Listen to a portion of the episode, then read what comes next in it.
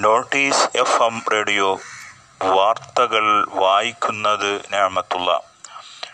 ബീഹാറിലെ ഇന്ത്യ നേപ്പാൾ അതിർത്തിയിൽ നേപ്പാൾ പോലീസിന്റെ വെടിവെപ്പിൽ ഒരാൾക്ക് പരിക്കേറ്റു. കൃഷ്ണഗജാനയിലാണ് സംഭവം. പ്രദേശവാസികളായ മൂന്ന് പേർക്ക് നേരെ നേപ്പാൾ പോലീസ് വെടിയുതിർക്കുകയായിരുന്നു എന്നാണ് പ്രാഥമിക വിവരം.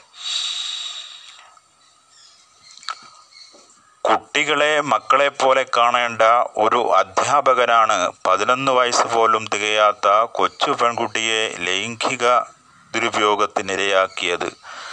ബാലികാ പീഡന കേസിലെ പ്രതിയോടും മന്ത്രിയുടെ കരുതൽ കൊണ്ട് സാക്ഷര കേരളം ഞെട്ടിത്തറിച്ചതായി കോൺഗ്രസ് നേതാവ് ബിന്ദു കൃഷ്ണ തന്റെ മുഖപുസ്തകത്തിൽ പറഞ്ഞു. കിഴക്കൻ ലഡാക്കിലെ ഇന്ത്യൻ അതിർത്തിയിൽ ചൈനയുടെ കടന്നുകയറ്റത്തിനെതിരെ വാഷിംഗ്ടണിലെ ചൈനീസ് എംബസിക്ക് മുമ്പിൽ ഇന്ത്യൻ അമേരിക്കൻ പൗരന്മാരുടെ പ്രതിഷേധം. കോവിഡ് വ്യാപന ഭീഷണിയുടെ പശ്ചാത്തലത്തിൽ മലപ്പുറം ജില്ലയിലെ കൊണ്ടോട്ടി മത്സ്യ മാർക്കറ്റ് അടച്ചു. മനസ് മത്സ്യവിതരണത്തിനെത്തിയ കൊയിലാണ്ടി സ്വദേശിക്ക് കോവിഡ് നയന്റീൻ സ്ഥിരീകരിച്ച പശ്ചാത്തലത്തിലാണെന്ന്. സമ്പർക്ക പട്ടികയിലെ പതിനൊന്ന് പേർക്കും രോഗലക്ഷണം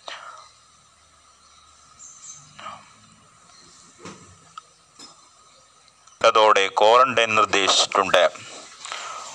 കോഴിക്കോട് മെഡിക്കൽ കോളേജിലെ നെഫ്രോളജി വാർഡും അടച്ചു. വാർഡിലെ ഡ്യൂട്ടിയിലുണ്ടായിരുന്ന നേഴ്സിന് കോവിഡ് നയന്റീൻ ബാധിച്ച സാഹചര്യത്തിലാണിത്.